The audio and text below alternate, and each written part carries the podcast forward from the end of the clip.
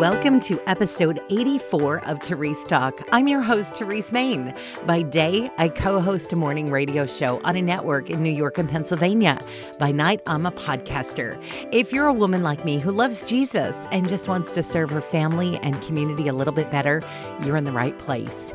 Do you sometimes feel like you and your spouse are not on the same page? You need to talk it out.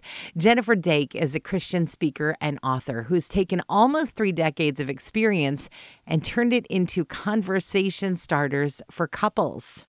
30 some years ago, I started mentoring a group of girls, and they were all in fourth grade at the time. And by God's grace, He has allowed me to stay walking life with these girls over the years over distance. We don't all live in the same city anymore. You know, and I have walked with them from essentially childhood through adolescence and their teen years and college and into marriage. But it wasn't just that one group. Every time I moved location, I ended up with another group of elementary, late elementary school girls that I began to walk life with. Well, now I knew this probably 12 or 13 girls so well that when they got into marriage and they and you know this if, if you're married you know this right? You're in your first month of marriage the honeymoon's over the engagement period's over everybody who's so excited for you has kind of backed up a little bit because now you're married. And then you have that one fight and you are in tears and you're like oh no i married the wrong person. He sleeps with the fan on and can't understand why i want it off or he likes crunchy peanut butter and I don't. What are we going to do? Well, because I had relationship with these girls, they would call me in this beginning marriage crisis moment. And through all these different girls who live in all different states, who are really within a decade of age from each other, right? The oldest are now 38, 39, and the youngest are 21 and 22. Every one of them, it came back to the same conversation have you had a conversation with your husband about this? Well, no, he should just know. How does he know if you don't?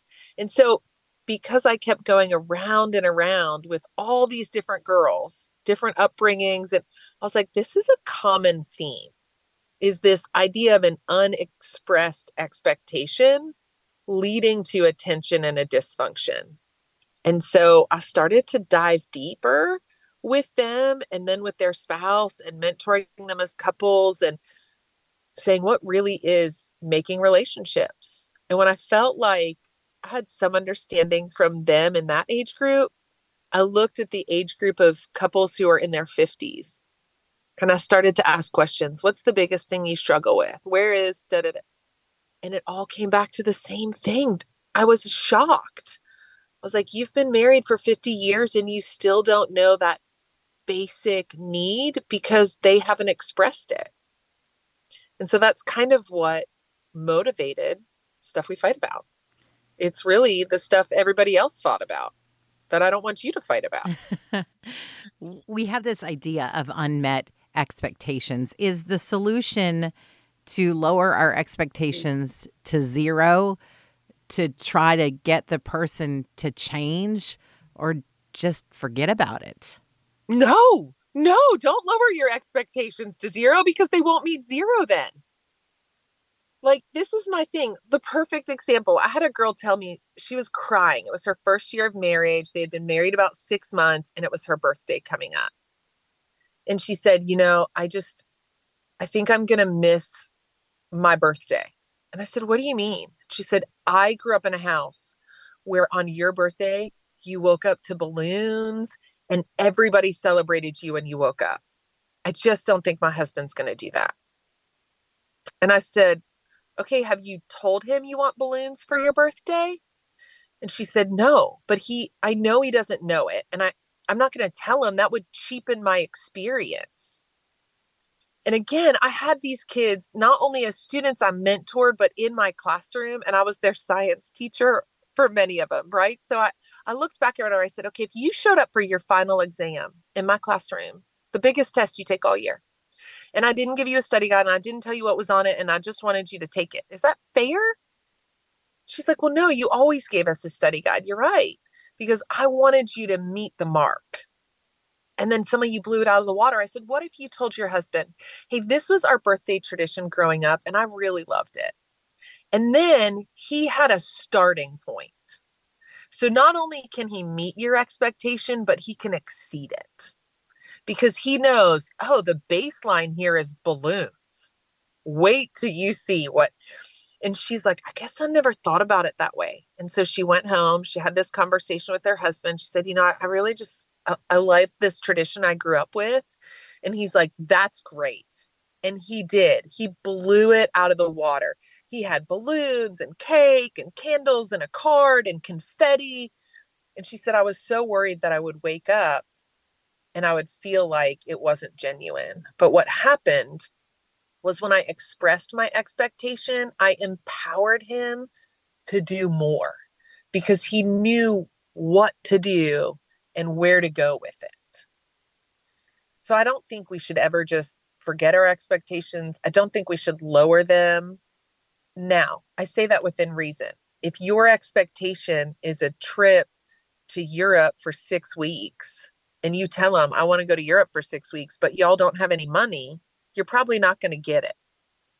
Right? Like sometimes we need to keep it reasonable, but I don't think we lower it or forget it because we're afraid they can't meet it. It feels like you could have written a book, but instead, you kind of made it's not quite a game, but these conversation cards that are a little bit more manageable and kind of fun. Why did you decide to do this instead of writing just like a regular book? Okay, this is the best part. I did write a book. I wrote a really long book with thousands and thousands of words. And I put all these questions in there. And my editors at Ink and Willow got a hold of it and they said, Who do you think is going to read this? And I said, Girls, I think the girls will read it. And they said, Yeah, we think so too. How do you think a boy will feel when a girl, either his fiance or his new wife, brings out this? I said, They're probably not going to like it. And we all kind of laughed about it. And we said, What can we do to take the content and the heart of this and make it manageable for boys, for girls, for young couples, for old couples, and something that people want to do? And so we changed it into conversation cards for couples. And all of my writing, when you get the box and you open it up, it looks like grandma's recipe box. You open it up, there's this little fold out pamphlet in the beginning. And all of my writing for each chapter got knocked down to about 300 words. And we put that 300 words on that pamphlet. And it's an intro to the sections. So one is like pet peeves and the biggest fights and um, special occasions, the future. They all now have this very short introduction. But the heart of it is to say, hey, you're going on a trip, throw it in your suitcase. You're in the car, put it in your glove box. I have um, friends right now who've been married 50 years and they are taking that trip to Europe, right? With another couple and they put it in their carry on to do on the airplane and to take around with them to Europe because they said, We've been married 50 years and sometimes we just don't know what to talk about. So it's fun to go back and talk about things maybe we never have. I have a couple that um, really is the heart of stuff we fight about. One of the girls that I wrote it for originally, and she and her husband keep theirs in the glove box of the car because they they have a young baby they're like, that's the only time that we can have direct conversation and not be sidetracked. So we leave it in the glove box of our car and we choose to talk about it when we're driving from one place to another. And so the format, this unbound book in a decorative box, is really to be user friendly. I love that you're still an author. You know, some people write novels, but you wrote a pamphlet. And I know. Pamphlets are very powerful. Okay. My husband, when this came out and we got the first copy of it, because he would see me at the computer just writing and writing and cutting and writing and editing.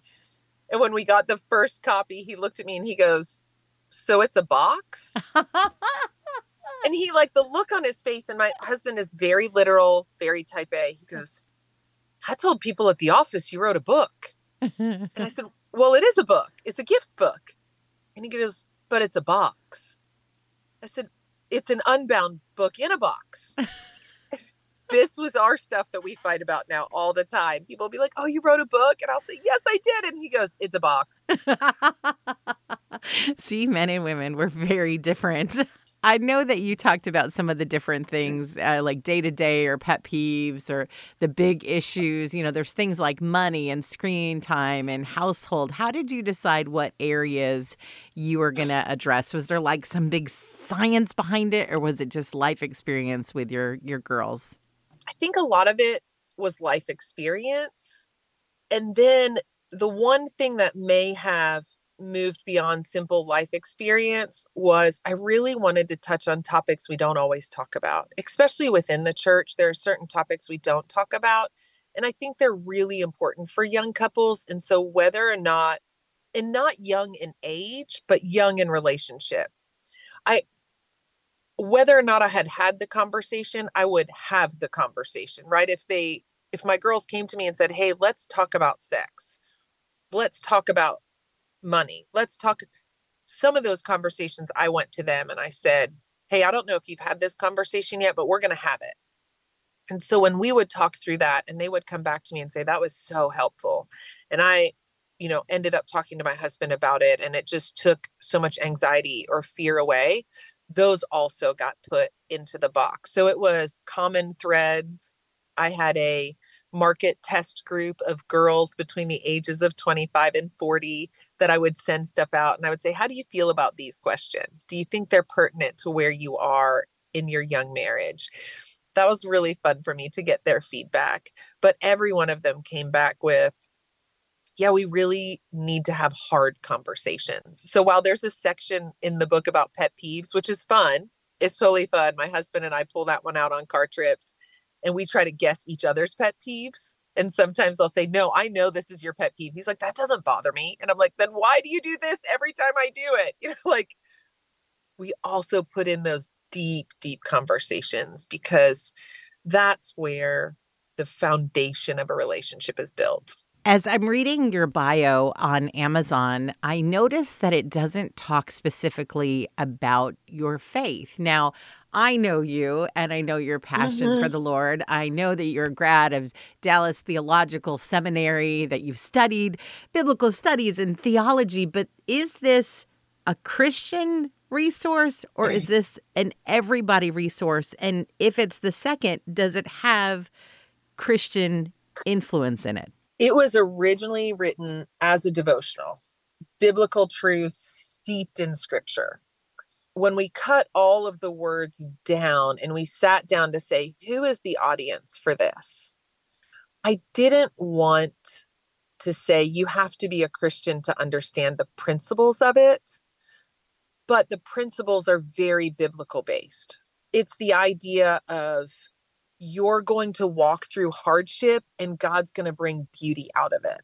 Some of these conversations and these fights that you have early in your marriage really are to build strength because marriage has value and importance to it. And so, as I talked to my editors and we made some choices, I said, I would rather have this come out almost neutral. It's not completely neutral. When we get into the holiday section, it very much talks about Christmas and it doesn't include a bunch of other holidays of other faiths it's it's christmas you could use the same questions to talk about anything but but we kept those areas but my heart and my desire is to produce in the future a devotional guide that goes with this that brings in all of the scripture and brings all of that writing we cut out back and so there there is that conversation of how do we draw this back in?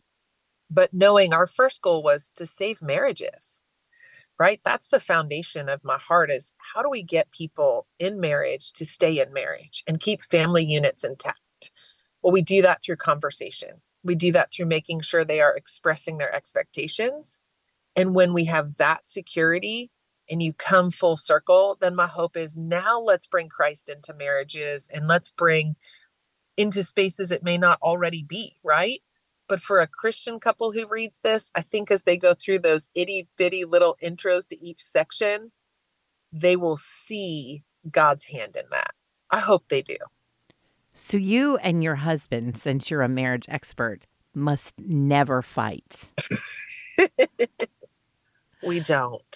We never fight. No, we um You discuss loudly with passion. we discuss loudly with passion. We do. And we fight a lot. I mean, there are times my kids, my poor sweet daughter, the other day cried. I was like, "Why are you crying?" She's like, "You and Daddy are having a fight." And I just looked at her. I'm like, "You and Caleb fight?"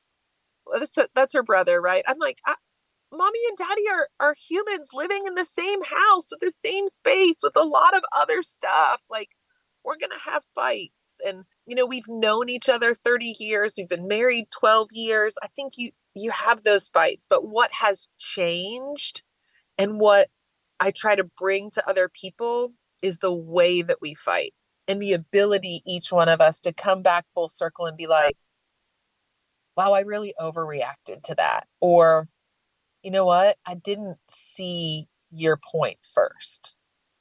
I, I, I was interpreting it differently. My husband and I, when we got married, our first year of marriage, of course we fought. Everybody does.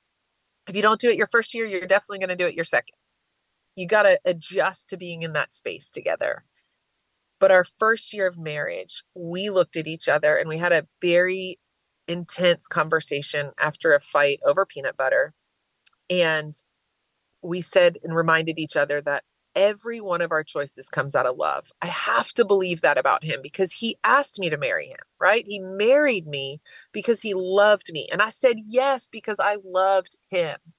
And so we try to lay that border, that baseline of even if I don't understand what you're asking, or I don't like how you asked it, or it feels wrong, in the depth of my soul, I have to believe it's coming out of love the motivation here is love because that's what the foundation of our marriage is on. And if it's motivated out of love, then we can have a conversation so it feels that way. We have a lot of fights that don't feel that way, but we try to come back there. I think it's important for people to hear that a fight free marriage is probably not a reality for anyone. I think it's true. I think that's why so many young, like young in age and young in marriage, first year marriage, they have that first fight over whatever Right. Sleeps with the window open, doesn't do his dishes, whatever the random thing is. And then it's like, I must have married the wrong person. Mm-hmm. And you're like, no, it's okay. It's just a growing point. It's called Stuff We Fight About Conversation Cards for Couples by Jennifer Dake. I'm including a link in the show notes for this episode. If you've enjoyed this episode of Terese Talk, be sure to subscribe. And if you really loved it, consider making a gift to Family Life, the ministry this podcast is a part of. Just go to familylife.org and find out more about what we do. Did you know we offer a variety of Family Life podcasts from Family Life News to Family Life Kids? There's The Calling, a podcast for pastors that focuses on personal and professional challenges they face in the mission to serve the Lord, and 10 Minutes With, an interview program with faith based artists and speakers. They're all free and on demand at familylife.org slash podcast.